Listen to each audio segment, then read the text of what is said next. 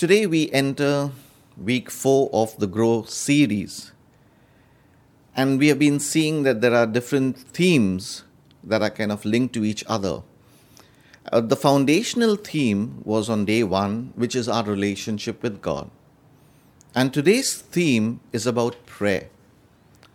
Now, very often we think prayer is something we have to do, yes, to some extent. But what we fail to understand is that prayer itself is a relationship.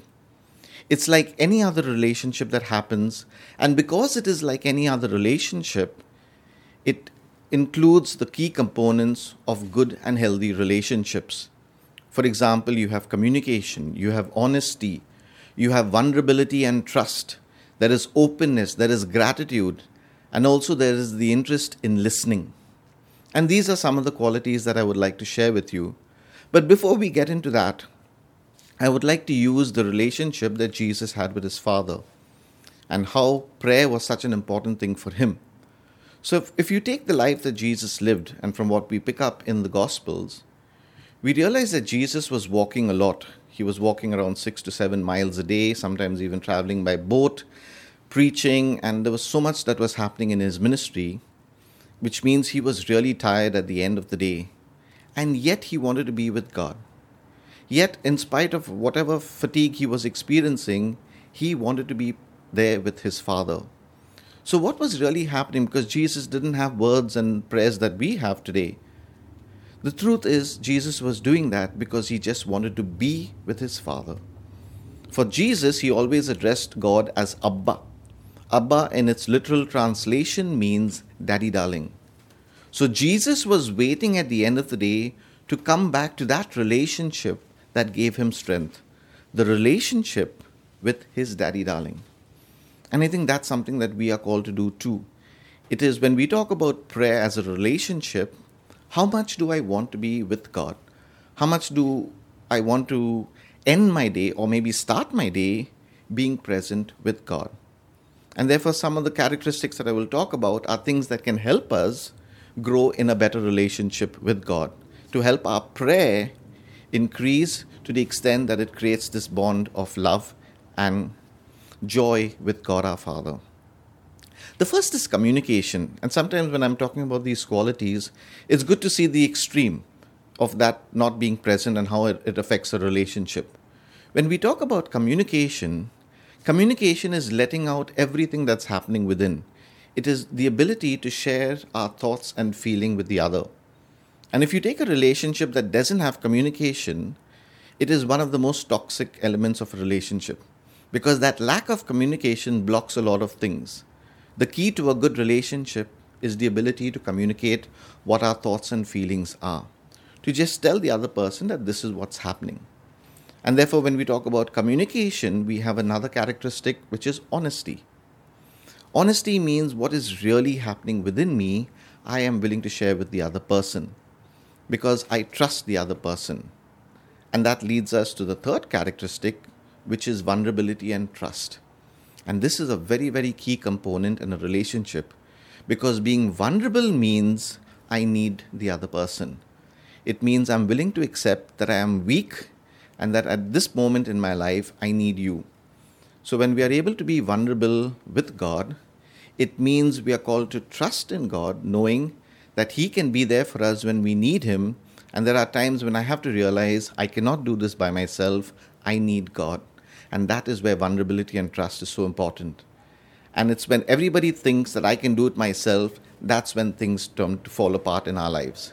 So to be able to trust God and say, I don't understand what's happening, I'm not very ready to trust you, but I'm willing to take that risk because I know deep down that whatever is happening now will change and you will be present in my life.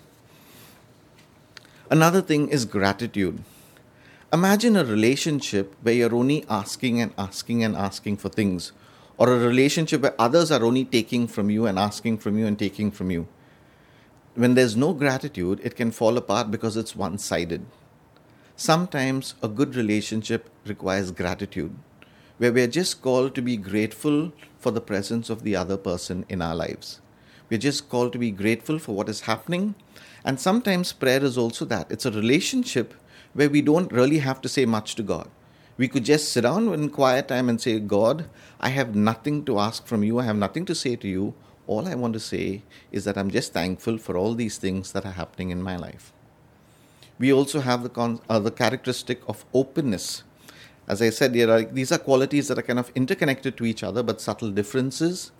When we take the quality of openness or the characteristic of openness, it means willing to pour our heart out to God. It is not holding back. Sometimes prayer allows us to be angry with God.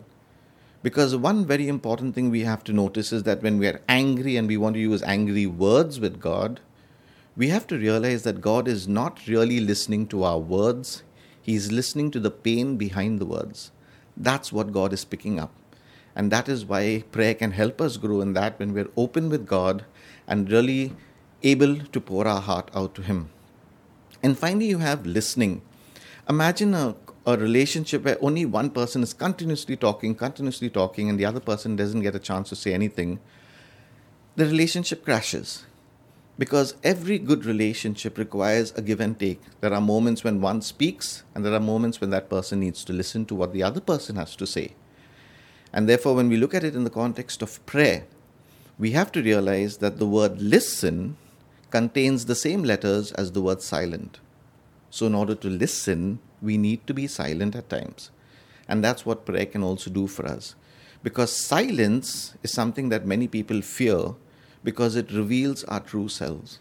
And sometimes when we are being, we sit in silence in the presence of God, it unearths a lot of things, and that's God's way of talking to us. God can talk to us through scripture. God can talk to us through nature. God can talk to us even through our own feelings and thoughts. These are all the ways in which God is saying something to us, and all we are called to do sometimes is just be silent and allow, the God, uh, allow God's voice to take control of our lives. And therefore, for me, this is what prayer is all about. It contains these characteristics, which is basically a strong relationship and bond with God. And it's all about just being like Jesus with God and being in the presence of God and just allowing ourselves to experience that bond of love and care with Him. And I would like to end with an anecdote that I've always used as an inspiration for my own, my own life when it comes to prayer. And it's the story of little Johnny who was very poor. So he had to sell newspapers before he went to school.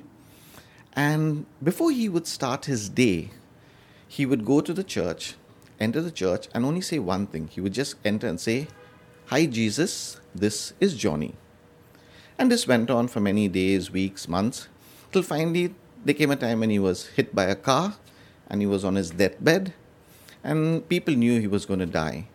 And just before he could breathe his last, he sees Jesus standing in front of him, and Jesus' words to him were simply, Hi, Johnny, this is Jesus.